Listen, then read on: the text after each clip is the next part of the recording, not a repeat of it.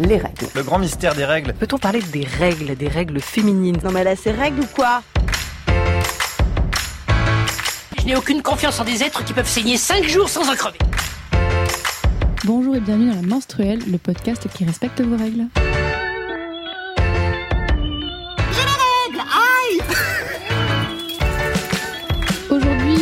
Épisode, nous allons bien sûr parler des règles, hein, comme d'habitude, mais aussi du sport. Donc, je m'appelle Fanny et avec moi aujourd'hui, donc j'ai Lisa. Bonjour Lisa. Salut Fanny. On a Karen. Salut. Et on a comme invité exceptionnel, on a Adèle du podcast L'Olympiade Femelle. Salut Adèle. Coucou. C'est quoi ton podcast? Est-ce que tu peux nous le présenter un petit peu? Alors mon podcast, c'est euh, donc ça s'appelle l'Olympiade femelle et c'est un podcast sur euh, les féminismes et le sport. Je souligne bien euh, féminisme au pluriel parce que euh, on s'intéresse vraiment à un féminisme intersectionnel. On s'intéresse aux différentes euh, minorités de genre, mais aussi aux différentes minorités euh, qui subissent euh, des oppressions. Tu étais donc l'invitée parfaite pour cet épisode. Avant de plonger dans le sujet, on va commencer avec nos petites recos et où est-ce qu'on est dans son flux? Vas-y Lisa. Euh, alors dans mon flux, il y a une petite pointe d'inquiétude en ce moment parce que donc je me suis fait poser un stérilet l'été dernier. Et pour l'instant, ben, on m'avait dit, ouais, les douleurs qui vont avec, euh, ça peut durer deux, trois mois. Et j'ai toujours des cycles assez douloureux. Alors ça va en, en décroissant. Mais euh, j'espère que c'est pas tout simplement que je supporte pas mon stérilet, vu que c'est un stérilet au cuivre, parce que je ne voulais plus de, de, solution hormonale. Sauf que ben y a des cas où euh, on supporte pas son stérilet. J'espère que c'est pas ça. J'espère que c'est pas autre chose, comme je sais pas moi une allergie au cuivre ou ce genre de truc bien drôle qui euh, ficherait en l'air mon plan contraception qui était pourtant bien rodé. Donc pour l'instant, ben je, je carbure euh, pas mal euh, aux antidouleurs. Euh, j'ai toujours, j'ai en permanence dans mon dans mon congélateur euh, deux bouteilles d'eau glacée pour euh, quand j'ai très très mal me les coller sur le ventre parce que c'est le seul truc qui me soulage un peu.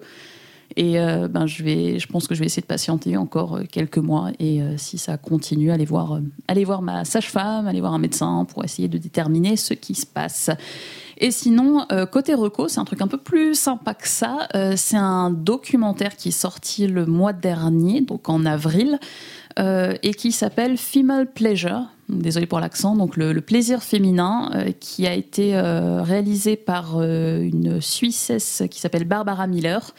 Et donc, ça parle du plaisir féminin. Ce sont cinq portraits qui sont dans cinq grandes religions, cinq cultures différentes et euh, qui met un peu plus euh, l'accent sur euh, l'orgasme féminin, le plaisir féminin. Pour une fois qu'on en parle, c'est hyper chouette. Et voilà, je vous le recommande.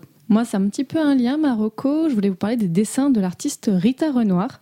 C'est vraiment des très très beaux dessins, tout en rouge et noir, assez élégants, et qui représentent les femmes dans leur intimité. Alors, il y a plein de vulves, il y a plein de culottes, et notamment, il y a des représentations des règles. Je trouve ça vraiment très joli. On fera sûrement un épisode sur la représentation des règles dans l'art, hein, ça c'est sûr, il y a plein de choses à dire. Euh, donc, vous pouvez la, vous pouvez la retrouver sur euh, Twitter et Instagram, et surtout, elle a une boutique sur Etsy pour acheter ses dessins. Moi, je, je rêve un peu de m'en offrir un, j'avoue. Ils sont Et- super beaux. ouais. Ouais, Ils sont trop beaux. Et mon flux, ça va. Après mon flux catastrophique euh, de, de 9 jours d'il y, a- d'il y a quelques mois. Ouais, euh, bah, ça va un petit peu mieux. C'est bon. Juste euh, les petites fatigues avant et tout. euh, ça ira. Toi, Adèle, est-ce que tu avais une reco? Euh, oui, j'ai une reco, c'est Madame Gandhi. Je sais pas si vous en avez entendu parler. Pas du tout. C'est une artiste qui a notamment été batteuse pour Mia. Et euh, donc c'est une reco qui date un peu, ça date de 2015. Mais c'est juste que c'est un super modèle à suivre pour moi. Donc euh, cette nana c'est une artiste et elle a participé à un marathon en 2015. Et la veille de ce marathon qu'elle avait préparé pendant des mois, et ben elle a eu ses règles. Et euh, elle s'est dit oh là là mais j'ai pas envie de me taper cette charge mentale de est-ce que je vais devoir changer mon tampon ou ma cup ou je ne sais quelle Protection. protection périodique, merci. Et du coup, elle a décidé de libérer son flux et de courir sans protection. C'est c'est vraiment un acte qu'elle a revendiqué comme féministe parce qu'elle voulait à la fois euh, décrier le tabou euh, sur les règles et à la fois elle voulait euh, montrer qu'il existait une égal- inégalité entre les personnes menstruées et les personnes non menstruées. Parce que nous, on a vraiment une grosse charge mentale et on y pense une fois par mois et on y pense en cas de compétition, en cas d'examen, au taf, etc., etc. Donc voilà, c'est vraiment une nana qui est à suivre et elle a notamment sorti un épisode l'an dernier qui s'appelle euh, The Future is Female. Voilà, c'est un, un son à, à écouter. Et je voulais parler de mon cycle. Là, je suis à la fin de ma période de règles et euh, je suis contente parce que j'ai de moins en moins mal euh, depuis quelques mois. cette semaine, j'étais dans un espèce de, une espèce d'expérience mystique avec mes règles et j'ai décidé de voir combien de sang coulait de ma techa pendant 24 heures. Et donc euh, j'ai fait un espèce de, de test où j'avais un pot et je le remplissais de de, de plus mon sang. de ta chatte. Voilà, c'est ça. Et en fait, euh, dans mon nouveau podcast qui s'appelle Clitosaure, dans le premier épisode, je parle de euh, se mettre du sang sur euh, son eczéma. Et du coup, comme j'avais un pot avec du sang dedans, eh ben j'ai décidé de mettre mon sang sur mon eczéma. Je ne sais pas si, je ne sais pas si c'est utile. Je sais pas si ça sert, mais voilà, j'ai fait des expériences avec mes règles et j'avais besoin d'en parler. C'est génial. Super cool. On va te réinviter pour l'épisode sur euh, que peuvent-on faire de son sang menstruel, euh, l'art, Autre que etc. des boudins. Pas de souci. Et toi, Karen, comment ça va dans ton flux? Euh, ça va pas trop mal. Euh, là, j'ai commencé à penser un peu que c'est bientôt euh, la, la fin de- du cycle de vie de mon stérilet. Donc euh, j'appréhende un peu de devoir, euh, devoir le changer parce que c'était pas un moment de plaisir de se le faire poser. Et, euh, et du coup, il va falloir que ça arrive parce que j'envisage clairement pas de changer de moyen de contraception. Là, je suis en phase de réflexion là-dessus et de travail sur moi-même pour, pour que ça se passe bien. Et, euh, et sinon, en reco, euh, je vous recommande aussi un podcast euh, qui est un des épisodes de La Poudre, qui est un, épisode documentaire sur les sorcières, dont on parle beaucoup en ce moment, mais on n'en parle jamais assez. Et là, surtout, c'est pas mal de sons sur des rituels pratiqués entre plusieurs associations de sorcières. Et il y a notamment Jacques Parker qui est dedans, évidemment, notre idole menstruelle, et, qui parle de comment elle utilise le sang de ses règles pour certains rituels. C'est assez cool à écouter aussi. Euh, oui, je voudrais aussi euh, recommander un, une série d'épisodes euh, qui est produite par Binge et ça s'appelle Hors Limite. C'est sur la patineuse Souria Bona- Bonali et c'est vraiment trop trop cool. Ça parle de son parcours et du fait que elle a beaucoup, elle a vécu beaucoup de discrimination parce que elle est noire et elle est très musclée et elle était beaucoup dans la technique Et elle est badass. et elle est super badass. Donc euh, voilà, vraiment, ça s'écoute super facilement et rapidement. Donc je recommande vivement. Les règles, boum Voilà, et là, oups, on a perdu 200 000 auditeurs. On rentre donc dans le sujet de cet épisode, le sport et les règles. Et je vous propose de commencer un petit peu par le début, c'est-à-dire l'école. C'est savoir comment vous avez vécu en fait vos règles quand vous étiez au collège-lycée. Et je me permets de commencer en fait quand j'étais ado, je faisais pas mal de surf parce que j'ai grandi au Maroc, donc j'avais la chance de pouvoir faire du surf. Quand j'étais en colo de surf, il y avait deux personnes qui étaient un peu des parias quand c'était en colo de surf, c'est-à-dire les gens qui avaient des poux. On, était, on les mettait à part, c'est là. Et les filles qui avaient des règles, parce qu'en fait, bah, on n'allait pas surfer. Parce que moi, je mettais pas de tampon. Moi, ça ça m'a toujours fait un petit peu peur. J'ai jamais osé. Donc, en fait, bah, j'ai fait des colos de surf où mes parents payaient je ne sais pas combien, et bah, où je passais la moitié de ma semaine. Mais en fait, juste, j'attendais dans le camp que les gens reviennent et juste, je me reposais. C'était des vacances. Et belle ça- m'avait vraiment beaucoup marqué. Et euh, un peu plus tard, quand, quand j'ai commencé là au, au lycée, par contre, là, je mettais des tampons et je me suis dit, voilà, je, je voulais surfer. Là, j'étais plus en colo, c'était juste euh, le week-end. J'ai voulu surfer et je me dis, allez, je mets un tampon. Et attention, euh, que les oreilles les plus chastes n'écoutent pas. Eh bien, en fait, le tampon n'est pas resté en place. Et en fait, quand on surfe, on met une combi de surf. Et en fait, moi, mon tampon, déjà, il était dans mon maillot, mais après, il s'est baladé dans ma combi. Oh mon dieu. Voilà, donc euh, va, va, en fait, quand tu finis ta session de surf, donc déjà, voilà, déjà, faire du surf, c'est compliqué. Tu bouges dans tous les sens, tu te prends des machines à laver, voilà. Donc imaginez le tampon qui, pendant ce temps, se baladait. Et bien surtout, quand je suis sortie de l'eau, j'ai- d'habitude, on enlève sa combi avec les autres et tout, voilà, on a un maillot, on va prendre la douche. Et là, ouais, je suis dans un petit coin, alors, oups, où est-ce qu'il est, ce tampon Merci à la pêche au tampon dans ta c'était ça. Et puis en plus, bah, bien sûr, voilà. Bon, heureusement, l'eau, comme l'eau était très froide, en fait, je pense que j'ai pas perdu beaucoup, heureusement. Mais vite, bah, aller en mettre un autre parce que là, par contre, je sors de l'eau. Donc ça, ça m'avait vraiment beaucoup marqué. Bon, maintenant que je suis adulte, on en parlera plus tard. Je fais beaucoup moins de sport, mais c'était vraiment se débrouiller toute seule avec ses règles ou juste en fait, euh, quand j'étais en colo, c'était un peu plus pudique de t'as tes règles, bon ben sorry girl, mais voilà, on peut rien faire pour toi. Donc euh, est-ce que vous, vous avez des expériences un petit peu différentes, j'espère quand même. euh, Bah, plutôt similaire que la tienne. Euh, J'enchaîne parce que du coup, c'est aussi une question d'eau. J'ai fait beaucoup, beaucoup de natation quand j'étais petite. Je crois que j'ai commencé la natation en club. Je devais avoir, je sais pas, 5-6 ans, un truc comme ça. Et euh, assez rapidement, je me suis retrouvée dans un groupe qui avait un bon niveau. Donc, on faisait de la natation en compétition. Moi, j'avais absolument pas le niveau pour, euh, j'avais pas un niveau régional ou quoi, mais j'étais dans ce groupe-là. J'étais toujours dans le même club. Donc, je participais aussi aux compétitions. Donc, c'était genre une compétition par mois, voire, euh, voire plus, euh, parce que moi, je participais finalement pas à toutes les compétitions. Mais donc, j'ai vécu mon adolescence et tous les bouleversements qui vont avec en passant quatre soirs par semaine à la natation, des séances de deux heures. Donc c'était bah, c'était pas facile. Euh, j'ai jamais eu de problème avec la question des tampons parce que justement tout de suite c'était ah bah il y a pas d'autre choix. Euh, en l'occurrence le free bleeding, euh, j'étais pas au courant et je suis pas sûre que j'aurais que j'aurais osé. piscine, ça- c'est compliqué quand même. Voilà, ouais, mais bah, puis en plus la pression sociale, enfin, on va expliquer à un groupe de, de gamins de 14 ans, 13 ans, euh, non, non, mais en fait j'ai essayé de saigner dans la piscine. Hmm, non, euh, Partage mon sang. c'est ça. Et, euh, et du coup, c'était le gros stress de euh, est-ce que euh, bah, est-ce qu'il y a la ficelle du tampon qui sort du maillot Euh, En plus, moi, l'une de mes spécialités en natation, c'était la brasse. Donc, à la rigueur, quand tu fais du crawl. Bah, t'as des battements de pied et donc t'as mais t'as quand même les jambes qui sont collées l'une contre l'autre quand tu fais de la brasse tu, tu, tu, tu fais de la brasse quoi donc euh, bah quand j'avais moi je faisais exprès de nager plus lentement pour être sûr que tous les garçons soient devant moi dans la ligne et pour pas qu'ils soient derrière moi et qu'ils puissent voir entre mes jambes potentiellement la, la ficelle du tampon qui, euh, qui dépasse. J'allais euh, deux fois, deux fois dans la séance, ben, deux heures de séance, j'y allais deux fois parce que soit le tampon était rempli de sang, soit souvent il était rempli d'eau de piscine. L'eau de piscine dans la chatte, ça aussi c'est agréable.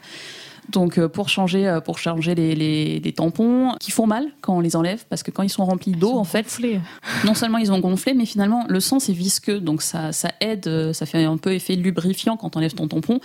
Là, l'eau de piscine, c'est pas du tout visqueux. Donc quand tu t'enlèves, moi j'avais l'impression de m'arracher la moitié du vagin avec, donc pas agréable du tout. Et puis, euh, ben, au-delà des règles, il y a tous les, trucs sympas qui arrivent, euh, les poils qui poussent. euh, donc, à 13 ans, se dire, il va falloir que je commence à me, raser, à me raser les jambes et à me raser le maillot parce que, ben, je, vais à la piscine et que clairement on va se moquer de moi. C'était c'était une pression. Après, je l'ai pas hyper mal vécu parce qu'à l'époque c'était le truc qui me paraissait normal et qu'on était un groupe où il y avait, enfin voilà, je pense que c'était à parité, il y avait autant de filles que de garçons. Donc on était un peu, on était toutes concernées, mais euh, ouais, c'était source, euh, c'était source de stress quand même. Toi, Adèle, est-ce que tu faisais du sport quand tu étais au collège-lycée Bah, j'ai fait du sport euh, en EPS, comme tout le monde. Euh, moi, mes règles, elles sont arrivées quand j'étais au collège. Et ça n'a pas été très violent, en fait. C'était le début de mes règles. J'avais pas un flux énorme. Ça me faisait pas très mal. Donc, ça m'a pas vraiment marqué. Je faisais du volet à côté. Mais pareil, ça m'a pas vraiment gêné. Le seul truc que je trouvais super cool, euh, c'était euh, le fait de pouvoir dire à mon prof de sport ou à ma prof de sport, euh, je suis indisposée et donc ne pas aller à la piscine. Pour moi, ce mot, en fait, il était et il est encore super puissant. Il y a plein de gens qui le détestent, mais pour moi, ça me permettait euh, d'explorer toute ma puissance de mon corps. En, en plus, je détestais. Enfin, à l'époque, je me sentais nulle en sport. J'étais nulle en sport parce que je me sentais nulle en sport. Je détestais aller à la piscine parce que je détestais qu'on voit mon corps. Et pouvoir dire à un prof qui, de base, est dominant parce qu'il il y a une relation prof sur élève, de pouvoir lui dire euh, non, non, en fait, je ne vais pas aller à ton cours parce que j'ai mes règles, là, je me sentais vraiment super, super puissante. Moi, j'ai jamais pu vivre ça. C'était le petit côté injustice de euh, je pouvais pas échapper au cours de, de PS à la piscine puisque évidemment Ouais. je m'en tapais toute la semaine. Il y avait le côté genre je voyais mes copines qui utilisaient cette excuse et tous mes profs savaient que je faisais de la natation et du coup bah Ça je marchait pouvais pas, pas, y couper quoi. Et toi, Karen Euh, moi, c'est un peu comme Adèle. J'étais, j'aimais pas la natation, donc euh, j'ai eu mes règles tôt, donc j'étais contente d'avoir euh, de temps en temps une excuse pour pas aller à la piscine. Et, par contre, je faisais du basket à côté. Et le truc le plus gênant, bizarrement, ça me gênait pas dans ma pratique du sport. Genre, j'ai pas souvenir d'avoir eu, de, de pas avoir eu envie d'aller aux entraînements ou aux matchs à cause de la douleur. Mais par contre, euh, le truc gênant, c'est qu'après, on prenait nos douches toutes ensemble dans les vestiaires et que des fois, je portais des serviettes. Et là, le moment où tu dois te foutre à poil et que t'as ta serviette dedans qui est euh, bah, déjà à moitié dégueu, et, enfin dégueu, euh, imbibé de sang, et ben, euh, genre, j'étais souvent, genre, t'essayes de te retourner pour pouvoir l'enlever en scred ou d'aller aux toilettes juste avant et d'aller vite sous la douche après. Mais euh, c'était toujours un peu compliqué. Donc, euh, ouais, la découverte du tampon, clairement, ça a révolutionné la pratique du sport et la cup euh, encore après, plus tard dans ma vie, mais on en parlera après. Quelque part, ça me fait chier d'avoir. euh, c'est bien que, euh, que pas mal de, de gamines puissent éviter la piscine euh, à cause des règles, parce que des fois c'est un vrai souci. Et d'un autre, euh, ce serait bien qu'on nous fasse comprendre qu'on peut en faire malgré tout. Et, et bon, dans le cas d'une pratique plus intensive comme toi, Lisa, et ben, au final, on l'apprend plus vite par- la force des choses et parce qu'on veut aussi. Mais euh, ouais, il y a peut-être un petit message à faire passer. euh, en parler plus tôt aux jeunes filles pour leur faire comprendre que, que c'est pas un handicap euh, d'avoir ses règles quoi. Ouais, là, je pense y a une bonne excuse et franchement, on va pas se mentir, hein, on prenait toutes les excuses qu'on pouvait pour. euh, Oui, Ouais, c'est- c'est enfin, surtout ça en fait. Moi, clairement, mes règles me posaient aucun problème Oui. pour faire de la piscine, Ah, mais, mais c'était, je pouvais éviter un, un cours, quoi. Après, C'est- j'ai eu des verrues plantaires, c'est pareil, ça a été la joie de ma vie de pas avoir, de pas pouvoir aller à la piscine aussi. Ah, je crois que je préférais dire quand même que j'avais mes règles que j'avais des verrues. euh. Ah bah oui, puis j'avais vraiment des verrues et ça a duré plus longtemps, donc c'était vachement moins cool. Moi, moi, au collège lycée, j'avais pas de, il y a pas de piscine dans là où j'étais. Mais donc, en fait, quand j'avais mes règles, euh, bon, euh, encore un peu le cas. En fait, j'avais vraiment la fatigue. Bon, j'en ai déjà parlé, je crois, dans des épisodes. J'avais vraiment une fatigue au début de mes règles. Donc, en fait, vraiment, j'étais trop fatiguée. Parfois, j'étais, j'avais pas de douleur, mais juste j'ai l'impression qu'on me tirait les jambes. Donc, parfois, j'ai dû dire au prof, mais en fait, je, je suis très fatiguée. Donc, en fait, c'était vraiment, je faisais mes petits yeux de chat. S'il vous plaît.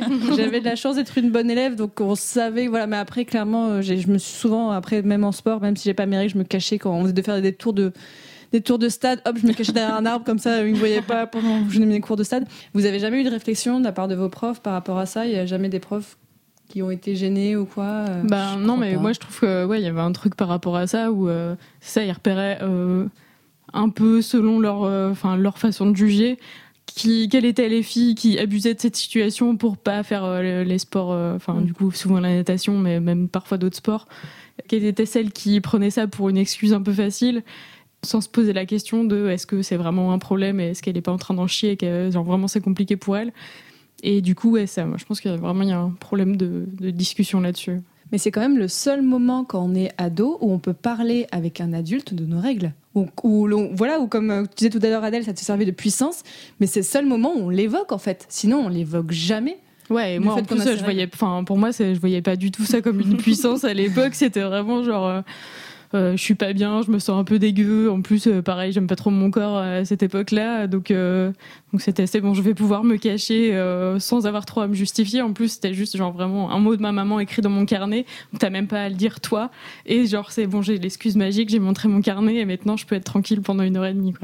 Mais quand tu parlais aussi des, des sports co tout à l'heure, j'ai eu un moment, mais genre le souvenir qui est revenu comme ça, le coup de euh, aller euh, avec une serviette, de devoir aller euh, à la douche tout de suite après.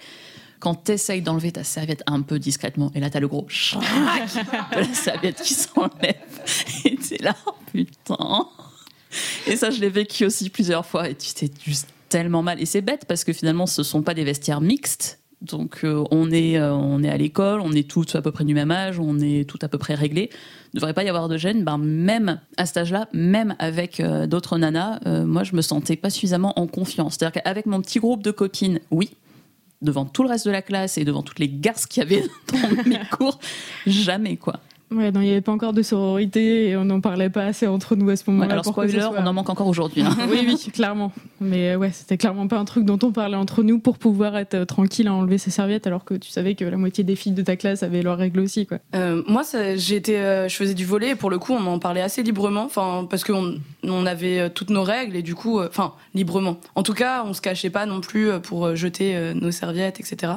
Mais par contre, dans ma bande de copines au collège, il y en avait une qui m'avait dit euh, ah elle là-bas euh, elle sent la serviette de règles Oh, et du Dieu. coup après je m'étais dit oh mais mon dieu ça se trouve moi des fois je sens la serviette de règles Puis après vu qu'après tu regardes des pubs où euh, C'est on ça. te dit on a mis des fleurs dedans pour pas que tu sentes Ouais, trop euh, la serviette sale, bah forcément que tu le crois vite, quoi. c'est ça donc même au sein de ton petit groupe de copines euh, des fois t'as un peu honte d'avoir tes règles quoi. Ouais, parce que le sang de la serviette plus la transpiration de la pratique, tu tout de suite tu t'imagines que Miam. qu'en fait tu pues quoi. Donc, euh, non, c'est naturel. Alors que vraiment, c'est- avant que tu surtout- sentes intégralement les règles, faut que tu t'en sois mis partout sur le corps, mais genre.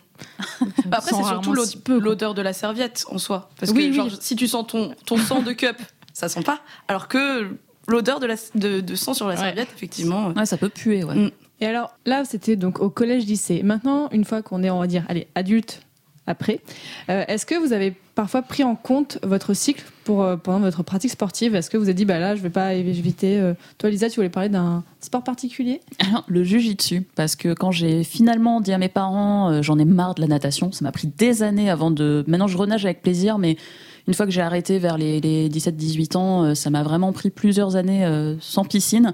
Et euh, bah, j'étais quand même très sportive, donc j'avais besoin de faire sortir toute cette énergie. Et je me suis mis au jujitsu, donc comme du judo, avec des clés de bras en plus, mais c'est dans la famille du judo.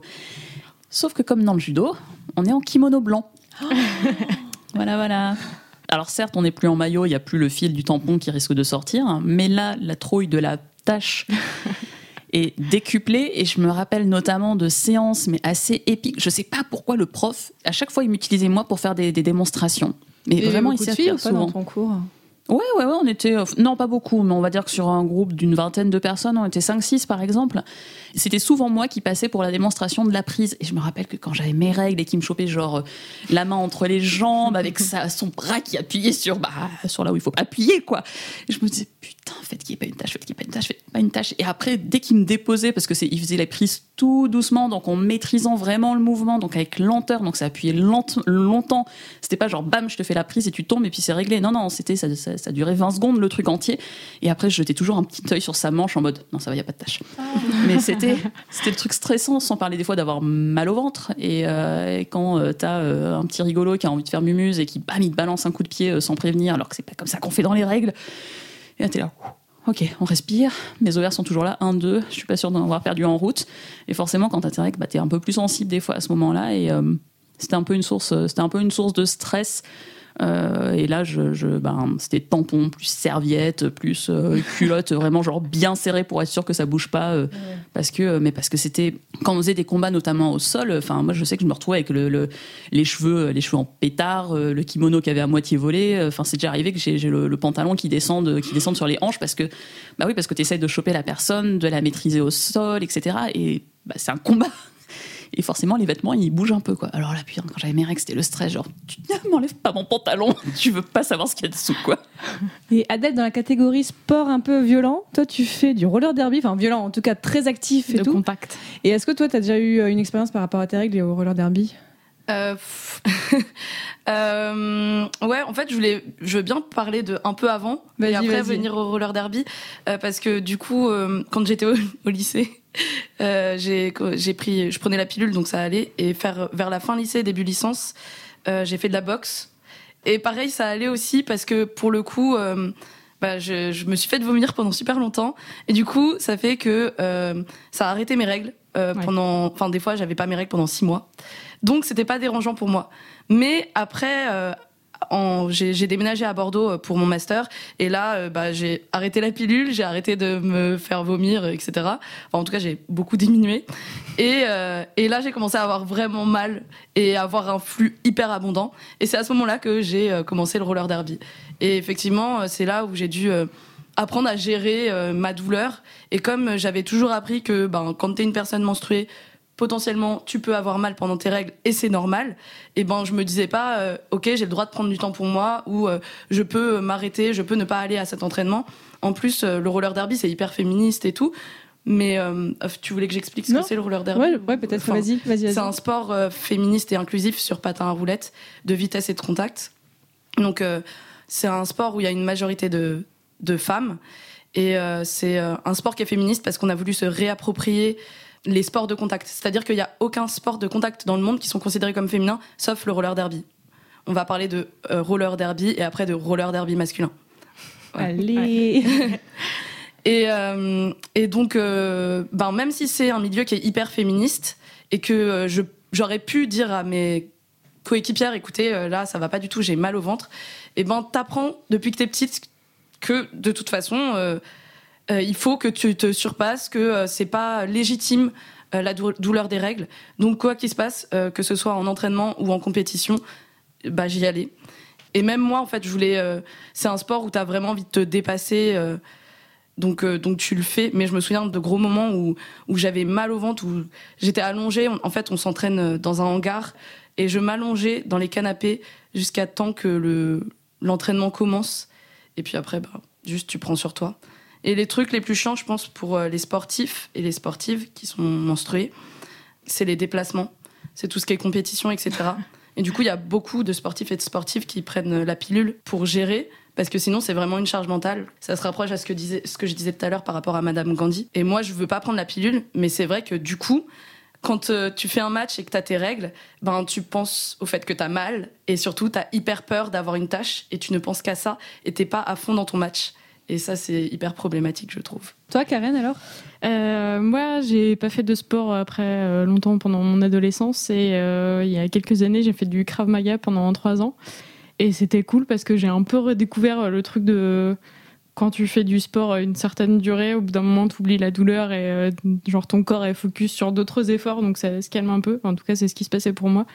Donc c'était assez cool. Après, il y avait quand même des moments un peu gênants parce que c'est pareil, il y a beaucoup de contacts dans le Krav Maga, notamment des prises, genre d'étranglement ou des trucs au sol ou des pirouettes où, euh, où tu te retrouves quand même avec genre à cheval sur quelqu'un que tu connais très peu ou l'inverse, des choses comme ça. Et euh, bon, bah, quand t'es direct, t'es un peu plus gêné que quand tu les as pas, même si au final on est sur un degré de gêne un peu assez proche. Mais, euh, mais par contre, j'ai fait mon premier passage de ceinture euh, et j'ai eu mes règles à ce moment-là. Ça m'a bien fait chier. Je voulais la voir quand même et je savais que je m'étais entraînée toute l'année pour la passer et je savais que j'étais en mesure de la voir. Mais, euh, mais j'en ai chié, ça a duré deux heures. Et à la fin, j'étais un peu à l'agonie et je pense que j'ai dormi le reste de l'après-midi mais je l'ai quand même eu. Euh, mais ouais, voilà, ça, c'était juste la charge mentale du truc où euh, tu es obligé de te concentrer deux fois plus parce que, parce que si tu rates ton mouvement parce que tu es en train de, penser à ta douleur, eh ben, c'est foiré, quoi. Donc, euh, c'était assez relou. Mais par contre, j'avais une cup à ce moment-là et ça a quand même vachement changé les choses parce que les premières fois, j'étais pas hyper sereine de euh, c'est bon, est-ce que ça bouge pas, est-ce qu'il y a pas de fuite. Et euh, au bout de deux trois séances, quand j'ai découvert que je pouvais faire euh, tous les mouvements sans y penser, franchement, ça m'a mis à l'aise pour les deux trois années après, pendant lesquelles j'en ai fait. Quoi. Moi, c'est justement, je trouve que ce qui est hyper stressant, c'est tout ce qui est protection périodique. En tout cas, pour moi, dans le derby, je peux pas mettre de serviettes qu'on achète en magasin bio ou truc comme ça, parce que ça se dépiote avec la transpiration. Ouais. Euh, sauf que je suis hyper sensible quand j'ai mes règles, donc des fois juste euh, mettre un tampon ou mettre euh, une cup, ça me fait super mal, mais du coup bah je prends sur moi. Et pour la cup, genre une fois sur trois, ça se renverse ou ça se et je sais que j'ai une pote qui a carrément eu sa cup qui s'est renversée euh, en faisant du derby ouais. Genre euh, parce qu'on se prend tellement des coups euh, dans tous les sens sa cup s'est renversée dans l'autre elle se elle s'est retournée quoi. C'est ah fou. Ça faisait bouchon en fait au lieu de faire réceptacle. c'est ça. C'est donc du coup maintenant moi j'ai opté sur pour les tampons pour le derby. En tout cas pour les matchs ça m'aide vachement. T'as envisagé les, les, les culottes de règles? Euh, ben non en fait euh, j'ai des serviettes lavables aussi mais j'avoue que j'ai jamais testé euh, les culottes de règles. Pourtant ma meilleure pote elle arrête pas de me les recommander. Elle est ah c'est trop bien et tout. Faudrait que je teste effectivement. Ouais, parce que là, je pense que moi ça fait quelques années que j'ai envie de reprendre un sport de combat euh, style jiu ou krav maga justement. Et je crois que ce serait je crois que ce serait ma solution quoi parce qu'il y en a qui sont bien bien enveloppantes. Alors ça fait culotte de mamie, mais on s'en fout. Ça te tient bien comme il faut. Et euh, je crois que ce serait peut-être la solution que j'envisagerais. Mais euh, On fera peut-être un épisode de test. On en parle là depuis quelques temps. De faire, on fait un, épisode où on parlera juste seulement. On va faire un dossier, euh, un dossier. On a testé pour vous les culottes de règles. Moi, j'ai déjà trois marques à la maison. Allez. De culottes de règles? Oui. Ok. ah non, mais c'est mon, mon nouvel Eldorado, les culottes de règles. Ah quelle est la marque la mieux? Alors pour l'instant, en fait, les, dernières sont arrivées euh, là il y a quelques jours. Donc euh, j'ai testé que la marque euh, Things, qui est pas mal. Mais d'après ce que j'ai lu, ils ont ils ont pas mal aussi de composants à l'intérieur qui posent question. Hmm. Donc j'ai commandé des culottes Fempo qui sont françaises et des culottes Modi Body qui sont une marque australienne.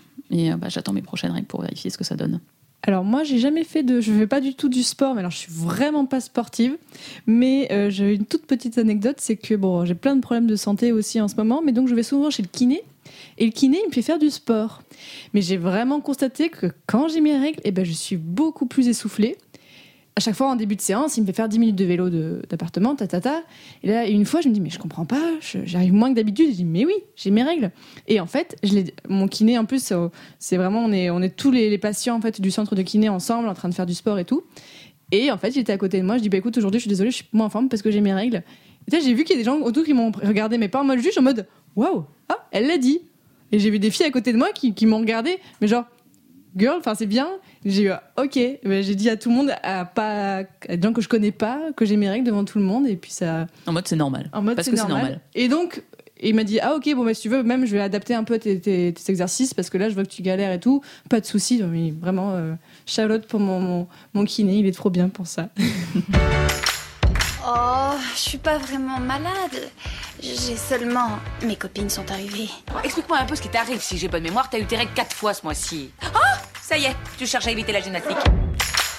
On va passer à la chronique de Karen qui va nous faire un petit historique de la place des femmes dans le sport et un petit peu plus que ça. On t'écoute Karen. Si aujourd'hui on nous montre des pubs pour les tampons grâce auxquels on peut faire de l'équitation et de la salsa même en ayant nos règles, il n'y a pas si longtemps, les femmes n'étaient pas vraiment encouragées à faire du sport. Une petite citation, une olympiade femelle serait impratique, inintéressante, inesthétique et incorrecte. Ça, c'est une citation de Coubertin euh, qui date de 1912 et qui a d'ailleurs inspiré le nom du podcast de notre invité. On va découvrir que euh, certains sports étaient carrément interdits aux femmes. Et euh, il y en a un dont je me doutais pas, mais qui en fait le porte dans son nom. C'est le golf, qui veut en fait dire Gentlemen Only, Ladies Forbidden. Pas choqué Quoi? J'ai eu la même réaction euh, en découvrant ça. Sur le parking du Golf Royal Saint-Georges, il y avait un panneau qui indiquait ni chien ni femme. C'est dire à quelle place elles étaient reléguées. Après les chiens, on précise. hein, Ouais, même. ouais, c'est ça. C'était vraiment très classe. Et, euh, et encore aujourd'hui, euh, ce golf-là, il est interdit aux femmes. Donc, euh, on est sur un, un vrai sport misogyne. Après, il y a d'autres sports où, euh, où c'était plus sur, sur l'image, enfin, l'image de la femme qui était mise en cause. Pas mal de sports de combat, c'est le cas. Euh, On considère que les femmes euh, doivent pas euh, se battre et entrer en contact et montrer de l'agressivité. Et il y avait même ça pour le basketball, fin 19e, euh, pas très longtemps après la création du sport.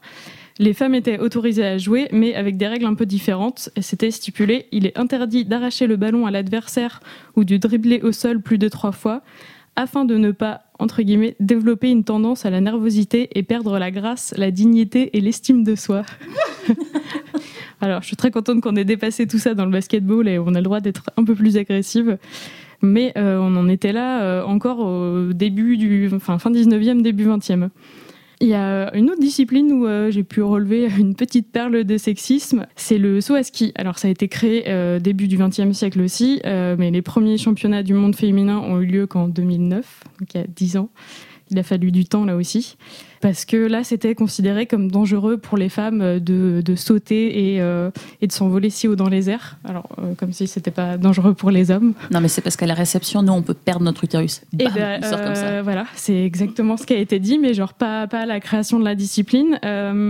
Alors, c'était le président de la Fédération internationale de ski qui disait lui-même en 2005, donc c'est encore tout récent, que la décharge de sensations fortes risquait de rendre stérile. Je voilà, je sais Ah pas oui. sur quelles études se base tout ça et, euh, Parce qu'on sait que les couilles, par contre, c'est particulièrement solide. alors que oui, c'est quand même vachement moins bien placé. Et, euh, et dans la série des arguments euh, assez foireux, euh, il y avait le canoë et la raison historique de l'interdiction aux femmes de concourir, c'est que euh, concourir à genoux, ça déformerait le bassin et ça pourrait engendrer des risques pour de futures grossesses. Donc voilà, je suis également atterrée. Et alors, euh, si je me trompe pas, les femmes peuvent toujours pas euh, concourir en canoë, mais en kayak, c'est possible. Ah, Il y a encore du chemin. ouais. Exactement. Et, et le pire, c'est qu'il y a aussi du chemin à faire dans les disciplines qui sont ouvertes aux femmes. Parce que là, on va entrer dans des problématiques euh, encore plus compliquées, parce que la féminité de certaines femmes est souvent remise en cause dans des compétitions à assez haut niveau. On peut remonter euh, très loin dans l'histoire. euh, C'était en 440 avant Jésus-Christ. Il y a Kalipateira, qui était la mère d'un athlète, qui euh, avait participé à son entraînement pour, euh, pour les JO et euh, qui bah, voulait assister à sa performance. Et euh, c'était interdit aux femmes à ce moment-là. Du coup, elle se déguise en homme pour pouvoir assister à la compétition. Et dans l'excitation et l'enthousiasme de- des encouragements de son fils, sa tenue se décroche et donc ben, tout le monde remarque qu'elle est une femme. Et c'est à partir de ce moment-là qu'ils ont décidé que les athlètes et les supporters concouriraient nus pour qu'on puisse repérer qui est un homme, qui est une femme. C'était déjà assez drôle. Et, euh, et en fait, ces tests de genre sexuel, eh bon, on les a vus réapparaître au XXe siècle, mais dans le sens inverse, où euh, c'est-à-dire qu'on devait prouver que les femmes n'étaient pas en fait des hommes. Euh, un des premiers cas, ou en tout cas le, premier cas le plus connu, c'est Stella Walaziewicz, une athlète polonaise.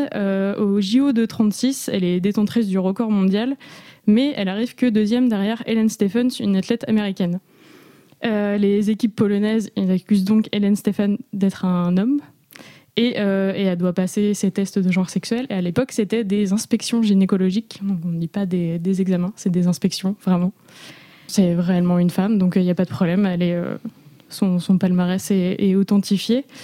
Par contre, on va se rendre compte à l'autopsie de Stella Valazievich, donc après son décès, que en fait, elle était porteuse des chromosomes XX et XY. Donc c'était le premier cas de sportif intersexué et euh, c'est là qu'ils se sont rendus compte que euh, ben, les examens gynécologiques, c'était pas suffisant pour prouver euh, le sexe d'une compétitrice. Du coup, ils se sont dit, bon, ben, on va mettre en place d'autres tests, histoire d'être sûr que, que, les femmes sont bien des femmes et qu'elles doivent bien être dans une catégorie à part. Et en plus, il y a aussi le fait que, que ces examens gynécologiques ont traumatisé pas mal de femmes parce que, évidemment, c'était pas hyper délicat. C'était juste du viol, quoi. Voilà, et assez humiliant pour la plupart. Et il y a une autre, une autre sportive, donc Eva Klobukowska, qui était euh, athlète dans les années 60. Elle, elle avait passé ses premiers examens gynécologiques et elle avait été autorisée à participer euh, aux compétitions féminines.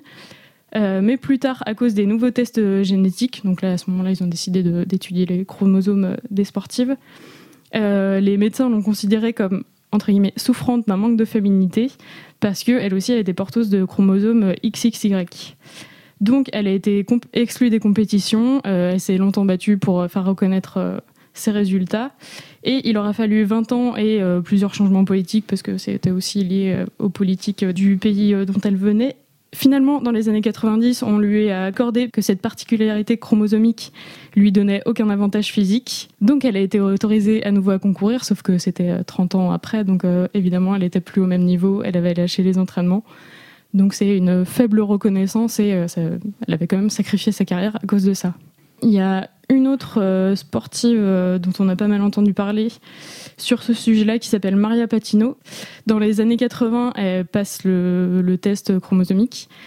Elle obtient son certificat de féminité parce que on avait un certificat pour ça, histoire de ne pas avoir refaire les tests plusieurs fois, parce que quand même, c'est des tests qui coûtent cher en vrai, donc euh, ça a été mis en place, mais, mais ça a un coût. Et euh, deux ans plus tard, à une compétition, elle a oublié son certificat, donc elle doit repasser le test. Et là, le résultat est, négatif, et il s'avère qu'elle présente un syndrome d'insensibilité aux androgènes. Ça veut dire qu'elle présente une absence de récepteurs androgènes qui fait que la testostérone ne peut pas agir, ce qui fait que le corps ne se masculinise pas. Euh, elle n'a pas non plus, a priori, d'utérus, mais euh, c'est pas un corps qui est masculin. Donc il y a différents degrés dans ce syndrome, mais euh, en général, celles et ceux qui le présentent sont des personnes d'apparence féminine et, qui produisent plus de testostérone. Donc euh, Maria Patino, quand elle a passé son deuxième test de féminité, qui analysait à cette époque-là le taux de testostérone, elle est disqualifiée. Sauf que ce qu'argumentent les défenseurs des porteurs et porteuses du syndrome, c'est que le corps ne tire aucun parti de la testostérone produite. Donc euh, ben, il, y a encore, il y a encore des débats parfois là-dessus. Euh, tout ce qu'on peut retenir, c'est qu'au final, euh, aucun de ces tests a vraiment fait ses preuves, aucun a réellement permis de prouver euh, qu'une femme en est une ou n'en est pas une, ou qu'elle est pas assez ou trop féminine. donc il y a eu des polémiques très longtemps, d'autant plus que c'est assez humiliant de se faire dire que on s'est entraîné pendant des années et que finalement on n'est pas assez une femme pour pouvoir concourir avec les autres. Et en plus, bah, c'est compliqué de fixer une norme sur ce sujet-là. Donc ces tests, ils ont fini par être supprimés mais ils sont encore pratiqués notamment par le Conseil olympique asiatique.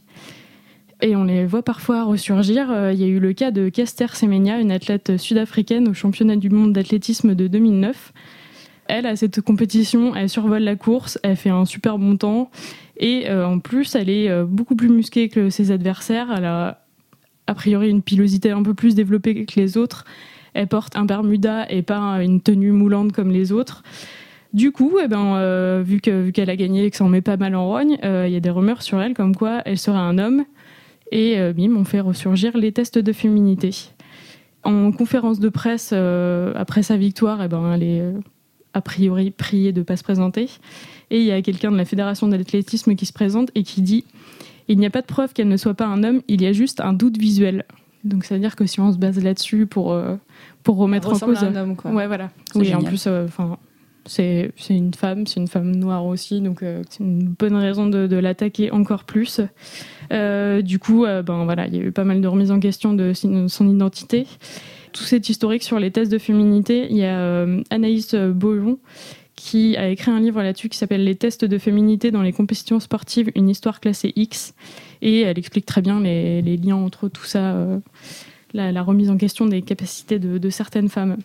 Et euh, ce qu'elle explique bien aussi, c'est que, alors on lui a posé la question de est-ce que du coup il faudrait euh, abolir les, séparations entre sexes euh, dans les compétitions? Et elle, ce qu'elle dit, c'est que ben, si on doit séparer en fonction de ça, donc par exemple du, taux de, testostérone présent dans le corps, et ben en fait ça c'est juste une, disposition physique, une propriété du corps. Et que si on se base là-dessus, ben, il va aussi falloir faire des, des, catégories en fonction des personnes qui sont plus grandes, des personnes qui sont plus grosses, d'autres qui ont plus de muscles de base, ce genre de choses. Donc bref, euh, ce qu'elle dit, c'est qu'il faut simplement accepter que dans tous les sports, euh, ben, il y a des personnes qui sont plus plus fortes que d'autres et pas seulement parce que ce sont plus entraînées. Sur Caster Semenya, justement, euh, il y a un truc qui a été mis en avant, c'est que on lui a demandé de prendre des médicaments pour réduire son taux de testostérone en disant euh, c'est un avantage qui est injuste. À côté de ça, on prend euh, Michael Phelps, euh, on prend euh, Usain Bolt qui ont participé à des études sur leur corps qui disent qu'en fait ils ont mais le physique parfait pour faire des super performances et c'est pour ça que ce sont d'aussi grands sportifs. Là, par contre, ça gêne personne. Bah, en fait, c'est ça, c'est qu'on tolère que les femmes fassent du sport, mais on tolère pas encore qu'elles soient capables d'exploits et qu'elles aient des corps prédisposés à ça. En tout cas, on les suspecte de pas être de pas être des vraies femmes du coup. Ouais. Et euh, juste pour finir euh, cette chronique, euh, ce dont on pourrait se réjouir, mais finalement pas tant que ça, c'est que les nouvelles règles des Jeux Olympiques permettent aux transgenres de concourir, mais seulement à certaines conditions. Donc, après avoir subi un changement de genre chirurgical complet, après avoir été légalement reconnu comme membre du sexe choisi et après avoir suivi deux ans de thérapie hormonale. Donc, pareil, encore une fois, il faut prouver qu'on est suffisamment une femme aussi hormonalement. Quoi. Ou suffisamment un homme. Quoi. Ouais. Merci beaucoup Karen pour ta chronique. Je renvoie aussi au podcast Programme B qui a fait un épisode entièrement sur ce sujet, notamment, enfin surtout autour de la personne de Caster Semenya. Donc c'est l'épisode 72 de Programme B qui est celui-là présenté par Mélanie Wanga. C'est super intéressant. Je vous propose de continuer sur l'influence des règles sur le corps exercice sportif. On en a un peu parlé tout à l'heure, effectivement, que ben, ça peut perturber. Lisa, toi, tu avais lu une étude sur le sujet. Oui, c'est une étude qui a été menée par Carole Maître, qui est donc gynécologue à l'INSEP. Et euh, l'étude, elle date un peu, elle a une, une dizaine d'années. Et euh, d'après cette étude, 37% des sportifs, donc là on parle d'athlètes professionnels en grande majorité, parlent de la douleur des règles comme d'une gêne dans leur activité. Euh, et elles sont obligées de prendre des médicaments pour que la douleur ne devienne pas une problématique dans leur dans leur performance sportive. Et surtout, euh, au-delà des règles, il y a beaucoup la question du SPM, le syndrome prémenstruel. Pour 64% des sportifs qui ont participé à l'étude, ça diminue significativement leur performance. Et euh, ce qui est intéressant, c'est que les grandes sportifs, justement, elles commencent à en parler de ce, de ce problème-là. On peut citer en janvier 2015 Heather Watson, qui est une joueuse de tennis, qui était à l'époque la numéro un britannique, et euh, bah, une défaite, une défaite à l'Open d'Australie. Et euh, elle dit, euh, ben c'est un truc de fille. Alors déjà à l'époque, juste c'est un truc de fille, ça fait ça fait sacrément sensation. En fait, en général, les sportifs souffrent plus du syndrome prémenstruel que euh, des règles elles-mêmes, parce que les, tous les symptômes associés aux règles vont être atténués par l'adrénaline de la compétition, alors qu'apparemment pour le syndrome prémenstruel, c'est un petit peu moins le cas. Donc il y a vraiment, il y a vraiment beaucoup d'exemples parce que la parole commence à se libérer un peu là-dessus de, sportifs qui expliquent euh, ben, à quel point leurs règles ça a pu leur poser problème dans, dans leur euh, vie d'athlète. La record woman du marathon par exemple, Paula Radcliffe, qui explique que c'est vraiment hyper important en plus d'en parler parce que la question des règles est vraiment liée à leur activité sportive. Ça change la manière dont tu planifies tes entraînements, ça change euh, la manière dont tu vas performer ou pas euh, pendant une compétition, ça change le mental, ça change la récupération. Et finalement, si les sportives, mais aussi leur staff autour d'elles, euh, mènent pas cette réflexion, ça peut vraiment avoir une influence sur ta carrière sportive, sur tes performances.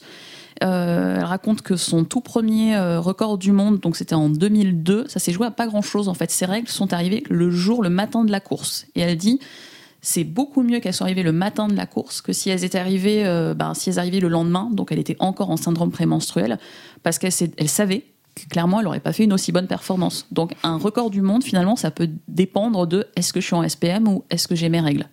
Et d'une manière générale, en fait, les médecins quand même qui encadrent les, sportifs de haut niveau le prennent de plus en plus en compte.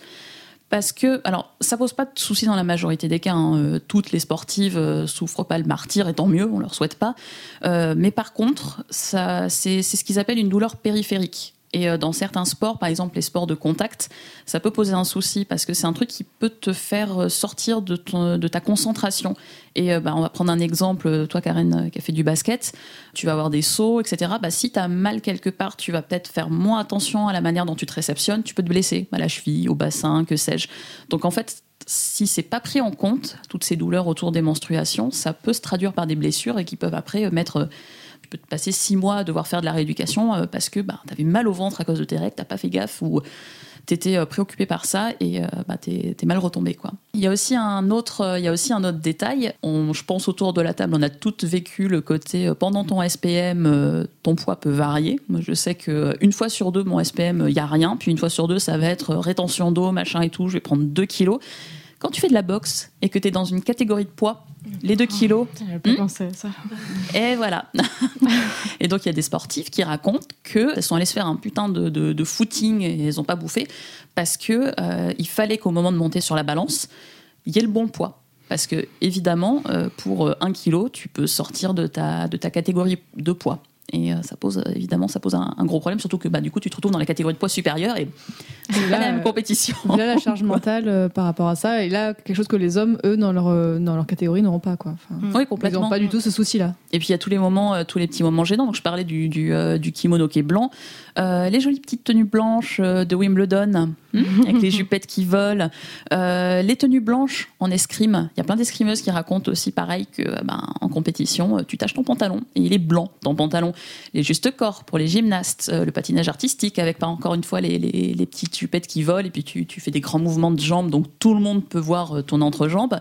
Tout ça c'est pas hyper simple à gérer parce qu'il y a vraiment le stress de la tâche qui reste hyper important. Et euh, il y a un article de, de l'équipe qui parle bien de ça. Ils ont fait un dossier super intéressant sur les règles pour les sportifs. Il y a quelques Pour- années, ouais, ils ont Ouais. fait ça. Pour les sportives, pardon, plutôt. Euh, enfin, sportifs et sportives. Et euh, la karatéka Emily Tui, euh, j'espère que je prononce bien son nom, raconte par exemple qu'elle assistait un jour à un combat, donc dans le public. Et là, il y a une serviette qui vole. Serviette hygiénique. Et comment ça? Et ben à cause du combat, en fait, euh, ben, un peu comme toi avec ton surf, le tampon qui est sorti, ben là euh, pendant le combat, la, la- la serviette s'est détachée et euh, Oh, elle a volé, elle elle s'est retrouvée sur le tatami quoi. Elle s'en souviendra toute sa vie. euh. Ah mais la, meuf en question, parce que donc c'est pas Émilie Touillel, elle était dans le public, euh, mais la meuf elle va jamais s'en- elle va jamais oublier ça et du coup ça s'est terminé par chaque combattante qui disait non non c'est pas moi c'est l'autre. à quel point c'est tellement la honte de se dire je, je peux pas assumer d'avoir ma ma serviette qui a volé pendant pendant la compétition. Donc ouais, c'est euh, non seulement un impact au niveau physique, mais c'est une, sacrée charge mentale. Et euh, bah, c'est pour ça, c'est ce que tu disais Adèle, il y a beaucoup de sportives qui vont prendre la solution euh, de l'implant, des tablettes euh, de pilules qu'on enchaîne pour éviter les compétitions, pour, pour faciliter la vie. C'est con parce que du coup, il y a plein de marques de protection qui auraient pu sauter sur le créneau et dire nous, on est la marque parfaite pour votre confort pendant que vous faites du sport. Il y avait moyen de sponsor pas, pas mal de sportifs et sportives, je pense. Bah, ça va peut-être arriver. en Bah, c'est tout. Franchement, on les lance sur la piste.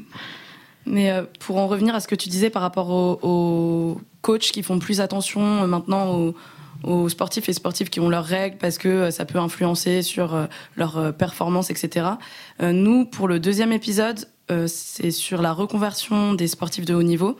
On a accueilli Marielle, qui est judocate, et qui, elle, était à l'INSEP. Et elle expliquait que c'est un peu comme ils sont un peu considérés comme du bétail et que euh, si ils sont malades ou s'ils ont une blessure, et ben c'est tant pis parce que des sportifs et des sportives autour, il y en a d'autres. Donc euh, voilà, c'est un peu euh, tant pis pour toi. Ah oui, t'es juste considéré comme défaillant et C'est ça. euh, on va pas compter Et sur toi là. Ouais, voilà, c'est ça. Et du coup, elle expliquait que vraiment le truc qui était le moins considéré, c'était les règles, quoi.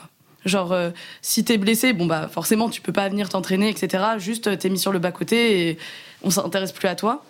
Si t'es malade, que t'as une gastro et tout, t'es quand même, il est fortement recommandé que tu viennes euh, à l'entraînement Avec une gastro. avec une gastro. Comme ça, tout le monde là, c'est super cool. c'est génial.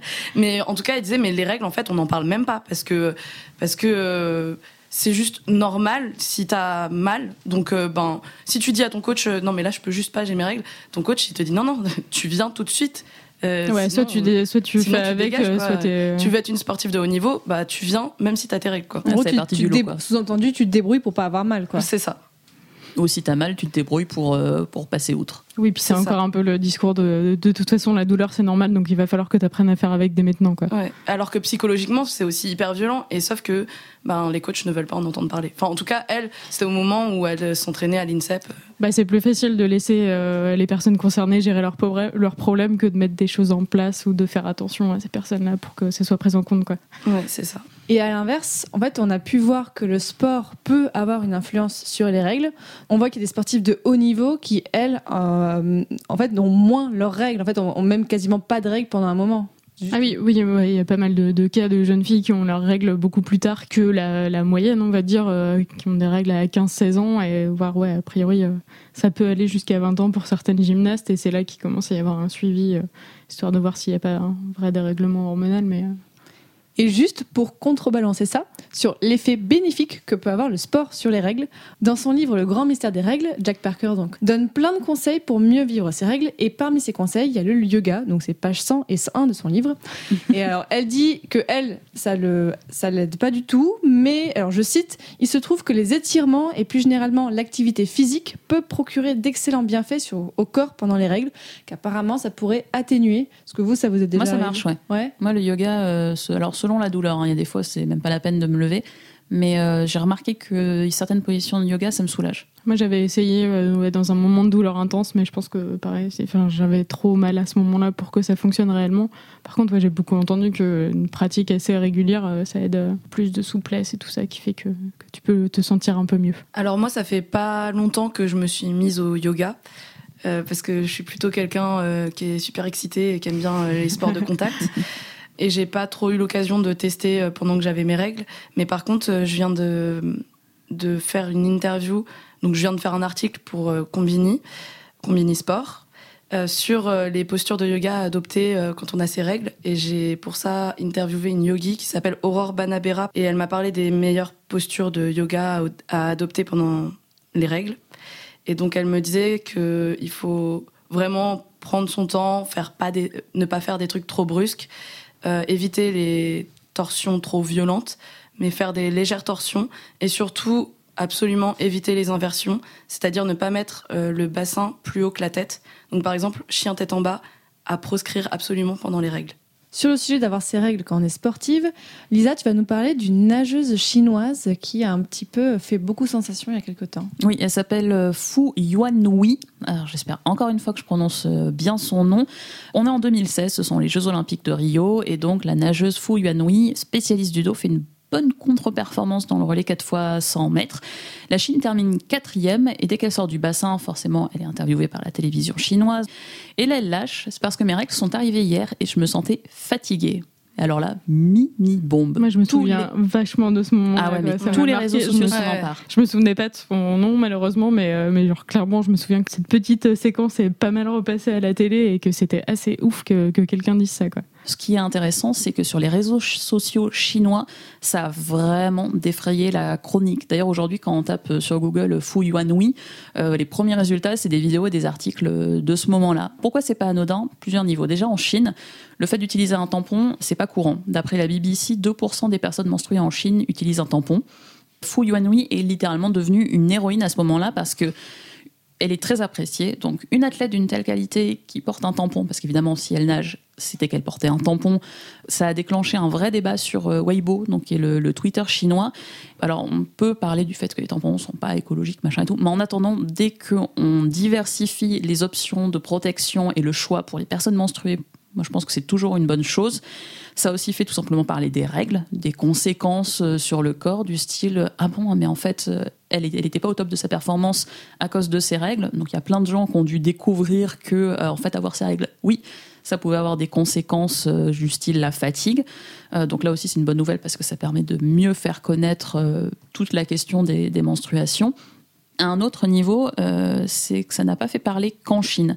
Euh, le magazine L'équipe, donc je disais, a sorti un gros dossier sur la question des règles et des sportives qu'on a pas mal utilisé parce qu'il est vraiment très très bien fait pour cet épisode. Euh, et ils écrivent dès le début de leur article, on a, euh, c'est cette histoire qui nous a interpellés et on a décidé, on a décidé de creuser un peu le sujet et donc ça a donné lieu à, ce dossier. Et ce qui est bien, c'est que ce dossier finalement, il apparaît dans un magazine qui, on va pas se mentir, et pas exactement dirigé vers un public concerné, a priori, en tout cas au premier chef, par euh, la question des règles, ni concerné, ni forcément très intéressé. Alors, est-ce que tous les abonnés de l'équipe euh, se sont euh, lus le dossier sur les règles Probablement pas, mais une partie a dû le faire. une partie a dû s'y intéresser un peu, a dû découvrir des choses, et ben, forcément, dès que la connaissance progresse un peu, le tabou recule.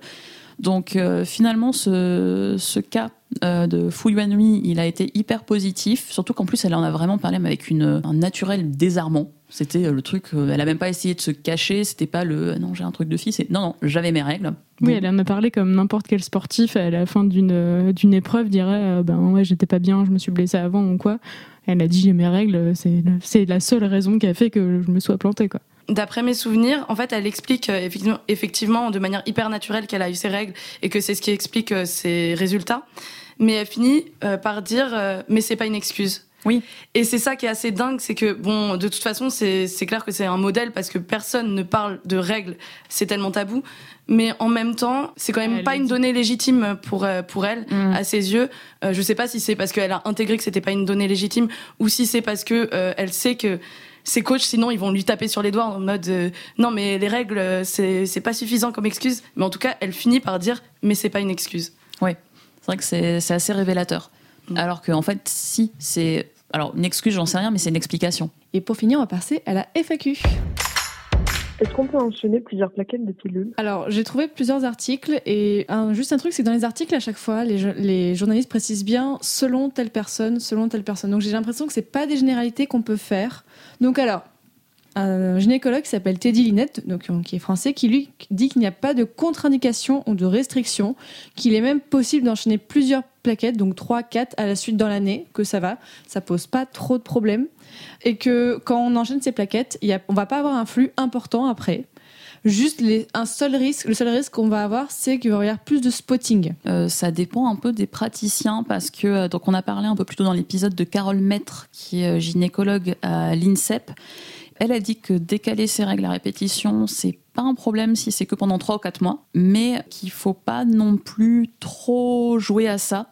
Elle dit que c'est pas une solution à long terme, que ça peut entraîner des blessures parce que euh, la diminution des sécrétions en œstrogène euh, a un impact sur la densité osseuse.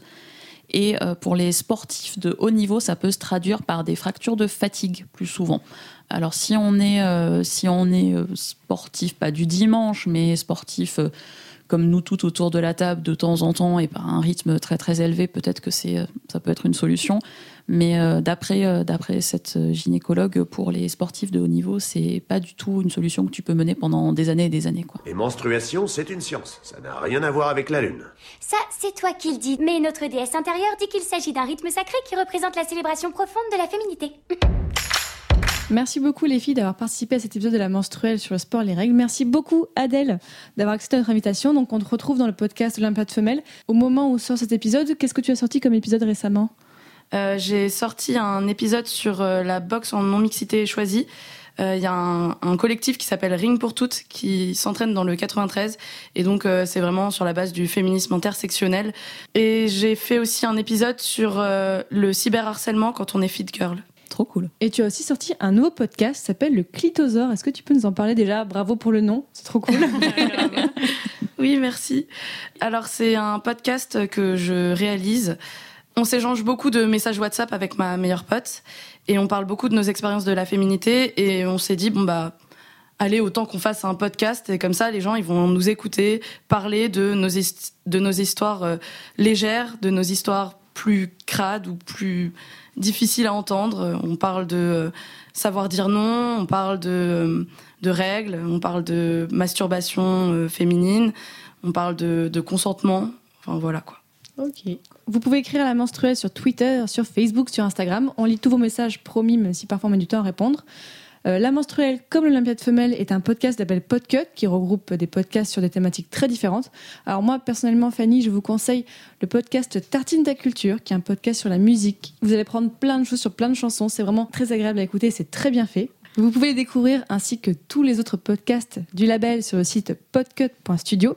Et si vous voulez contribuer au développement du label pour qu'on puisse aider les podcasteurs et les podcasteuses à avoir du meilleur matériel ou alors à se déplacer pour faire les enregistrements, vous pouvez contribuer au Patreon de Podcut avec quelques euros à l'adresse patreon.com slash podcut. Merci beaucoup de nous avoir écoutés. On vous donne rendez-vous à la prochaine pleine lune. Salut Salut Les règles, excuse-moi, ça concerne tout le monde.